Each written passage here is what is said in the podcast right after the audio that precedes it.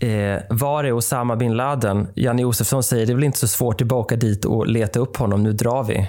Finns det någon som helst sanning i den? Ja, absolut. Det är innan, ja, det är, Uppdrag granskning har precis startat tror jag. Och Hannes Råstam är tillfälligt redaktör. Och så är det väl bara jag och Lars-Göran.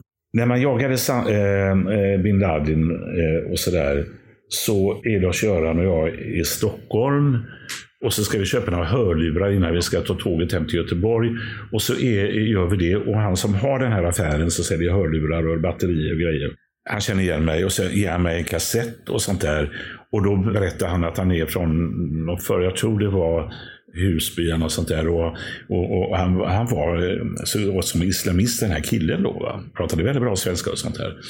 Och, och då tänkte jag så här, fan Lars-Göran.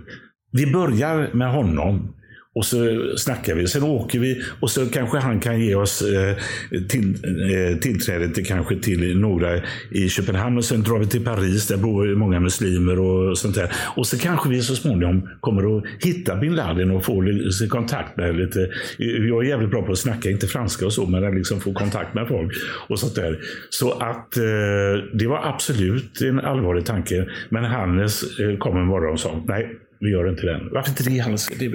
Det, kommer bli, även om vi inte får komma ända fram, det kommer att bli världens reportage om eh, liksom, de här miljöerna. Vi kommer in i de här miljöerna. Så nej, men det, nej det, det, vi har annat att satsa på istället. Så.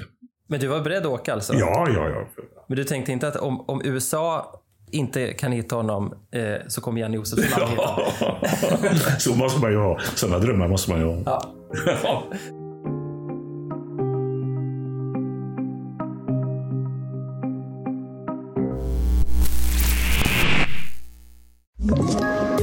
poddtips från Podplay. I podden Något Kaiko garanterar östgötarna Brutti och jag, Davva, dig en stor dos skratt. Där följer jag pladask för köttätandet igen. Man är lite som en jävla vampyr. Man har fått lite blodsmak och då måste man ha mer. Udda spaningar, fängslande anekdoter och en och annan arg rant. Jag måste ha mitt kaffe på morgonen för annars är jag ingen trevlig människa. Då är du ingen trevlig människa, punkt. Något Kaiko, hör du på Podplay. Därför är gardinerna.